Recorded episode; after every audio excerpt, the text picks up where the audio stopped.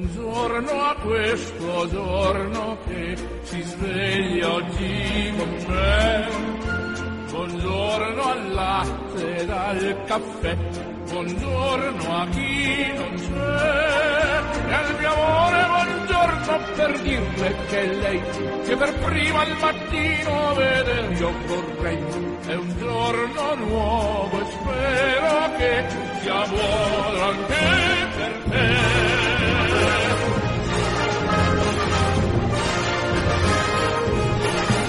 tutti l'augurio di una buona giornata da Orazio Copite. Al centro della trasmissione odierna la Beata Vergine Maria, la nostra mamma celeste. Non mi resta che augurarvi un buon ascolto. E coloro che aiutano chi non ce la fa, perdonarlo un giorno che migliorerà. È un giorno nuovo e poi chissà se il mondo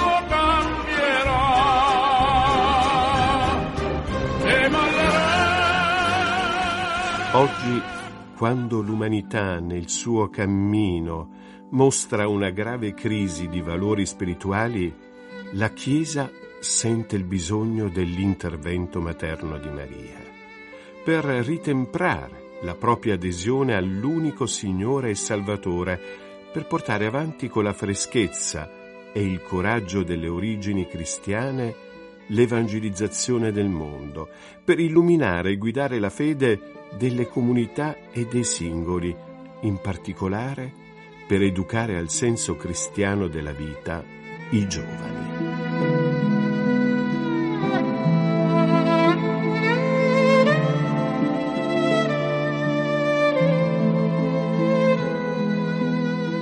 Ed è proprio Maria al centro della nostra trasmissione.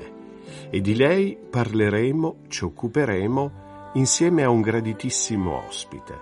Sto parlando di Don Pasquale Brizzi, parroco e docente alla Facoltà Teologica San Pio X di Catanzaro. Don Pasquale, buongiorno. Buongiorno a te Orazio e ai radioascoltatori. Iniziamo la nostra chiacchierata partendo dall'assunzione di Maria in anima e corpo al cielo. Qual è il significato della solennità dell'Assunzione? Guarda, è, è importantissima, perché, anzitutto perché è considerata la festa principale della Beata Vergine Maria, perché è un dogma della Chiesa Cattolica, eh, questo non dobbiamo assolutamente dimenticarlo. Quindi Pio XII nel 1950, quando proclamò appunto questo dogma, insomma, fu un evento, anzi un evento straordinario per, per il mondo cattolico perlomeno. Ma il motivo fondamentale direi che è di natura teologica, se mi permetti. In pratica Maria, che è colei che aveva portato nel seno il creatore fatto bambino, il verbo incarnato, necessariamente in quanto sposa di Dio, per mezzo dello Spirito Santo, doveva entrare nella dimensione celeste come assunta. Quindi è una conseguenza teologica proprio, io oserei dire anche logica. Era scontato che Maria cioè colei che aveva visto il proprio figlio sulla croce, lo contemplasse anche seduto alla destra del Padre. E quindi era giusto che la Madre di Dio, la Teotocos per i nostri fratelli dell'Oriente, ricevesse questo privilegio proprio a motivo di suo figlio e che fosse onorata da tutte le creature come madre e serva di Dio. La Madre di Dio, Maria, che era stata risparmiata dalla corruzione del peccato originale, necessariamente fu risparmiata dalla corruzione del suo corpo immacolato. Questa è una discussione ancora aperta, ma se, se andiamo a ragionare finemente, la, la, dire, la risposta è abbastanza logica. Perché? Perché in Maria c'è, differen- c'è, una differenza sostanziale rispe- rispetto ai grandi santi del passato, eh? Perché in lei la purezza e la santità ha raggiunto livelli inauditi, livelli altissimi, livelli sublimi. In Maria la purezza, specialmente la purezza, ha avuto un valore tale che il seno di una creatura poté contenere l'incontenibile. Ecco perché lei diventa modello per noi. Questo permette a Maria di svolgere il ruolo di intercessione, di mediazione davanti al figlio in favore degli uomini. Se riflettiamo bene, eh, ripeto, è una conseguenza logica, tutto parte dal sì di Maria all'angelo, nulla di simile è accaduto nella storia dell'umanità, nessuna creatura ha avuto un privilegio del genere, quindi di conseguenza è naturale che Maria viene assunta in cielo e non conosce corruzione e morte.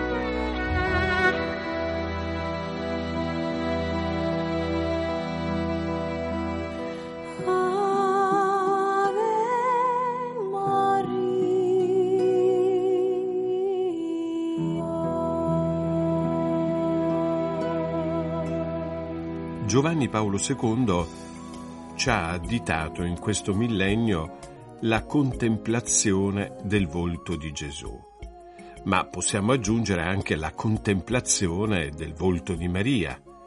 Don Pasquale, come farci accompagnare da Maria nel cammino di fede? È bellissima l'immagine che hai citato del volto di Maria. È vero, c'è il volto di Maria e il volto di Gesù sono due facce della stessa medaglia, quindi non c'è l'una senza l'altra. E io mi convinco, proprio questa mattina mentre facevo la mia lezione divina quotidiana, leggevo la prima lettera ai Corinzi, capitolo 2, e mi convinco sempre di più delle parole di Paolo quando dice noi abbiamo il pensiero di Cristo, ma che cosa grande! Noi abbiamo il pensiero di Cristo e Maria questo pensiero lo ha reso carne, lo ha meditato nel suo cuore e quindi nessuna maestra migliore di lei ci può educare al pensiero di Cristo, a un pensiero, passami l'espressione, cristico. Paolo aggiunge, eh, citando l'Antico Testamento, quelle cose che occhio non vide, né orecchio udì, né mai entrarono in cuore di uomo, queste ha preparato Dio per coloro che lo amano. Maria ha vissuto tutto questo in pienezza e noi dietro a lei possiamo vivere la stessa cosa. Ecco perché lei è maestra. Tutto, come vedi, tutto ruota intorno alla fede che permette l'esercizio della carità. Infatti la prima beatitudine riportata dal Vangelo è quella della fede ed è riferita proprio a Maria. Infatti Elisabetta dice di Maria, beata colei che ha creduto, quindi è la prima beatitudine, è la fede. Alla proposta dell'angelo Maria reagisce non con il dubbio, lei chiede solo spiegazioni, cioè com'è possibile questo, visto che io sono consacrata alla verginità. Ma alla risposta dell'angelo che chiarisce subito l'intervento dello Spirito, Maria dà immediatamente il suo consenso gioioso, attenzione, gioioso, non rassegnato. Maria non dice vabbè sì, se Dio ha deciso, eh, devo fare così. No, no, no, Maria dice no, si compie in me, ma lo dice con gioia, quello che tu hai detto, la parola del Signore. E aveva ragione Sant'Agostino molto finemente quando diceva il Cristo è creduto ed è concepito mediante la fede, cioè prima si attua l'incarnazione per fede nel cuore della Vergine Maria e in seguito viene la fecondità nel seno della madre.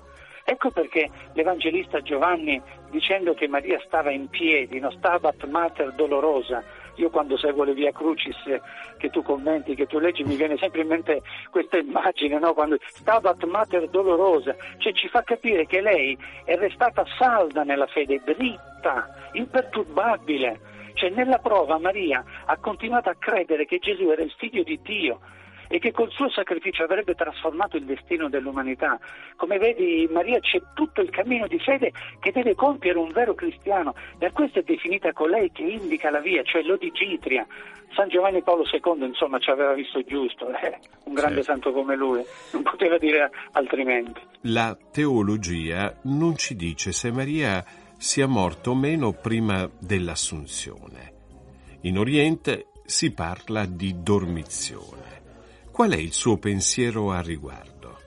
Guarda, è un discorso un po' complesso, ma io ti dico subito che la penso appunto come i nostri fratelli dell'Oriente, anche se la scrittura non parla espressamente dell'assunzione di Maria al cielo, ma una lettura approfondita e attenta ci porta coerentemente a questa verità che appunto nella Chiesa è diventato dogma.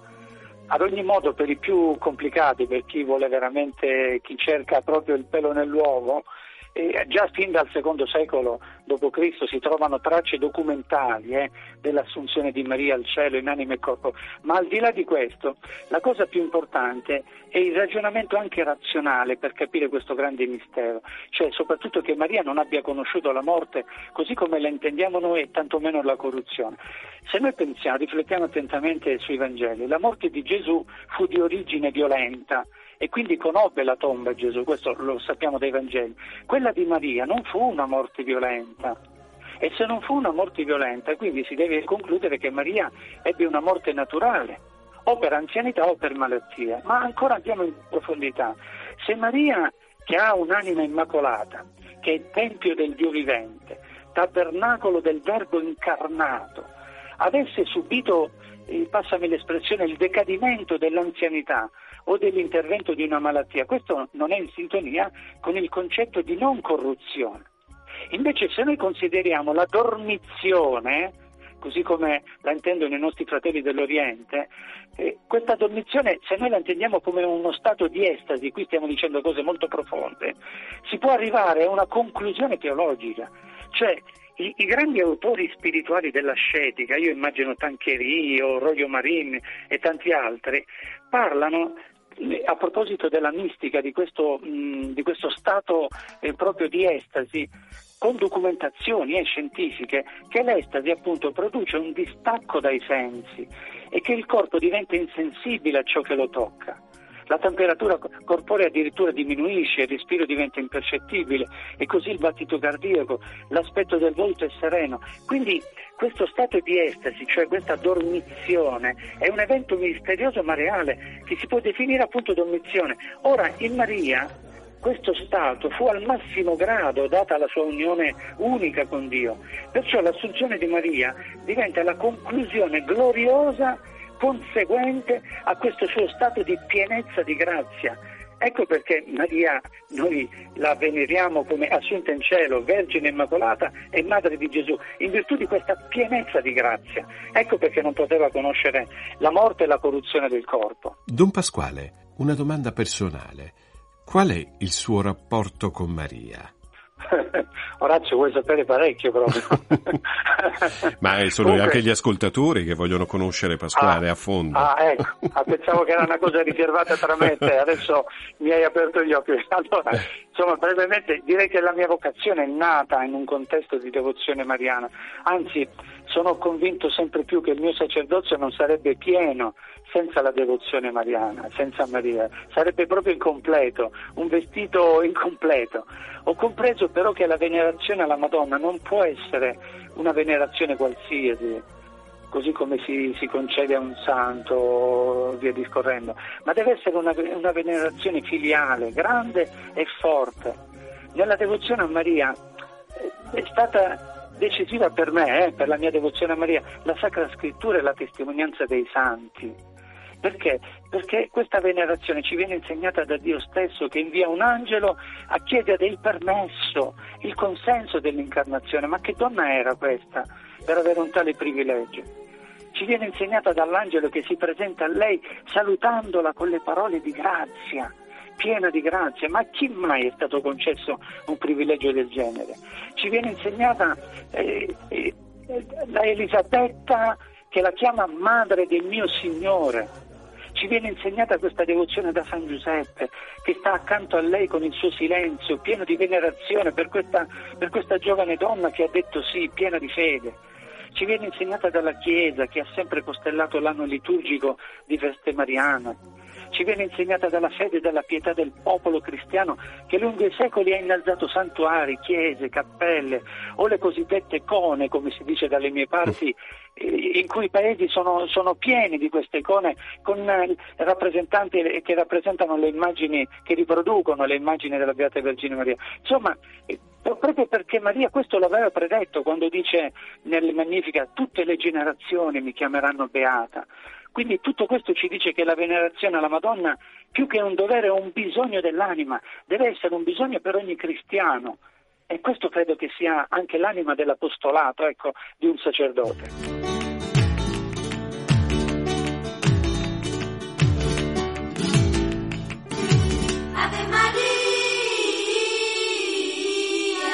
Termina qui il nostro consueto appuntamento del mattino. A tutti grazie per la cortese attenzione e ancora l'augurio di una felice e serena giornata.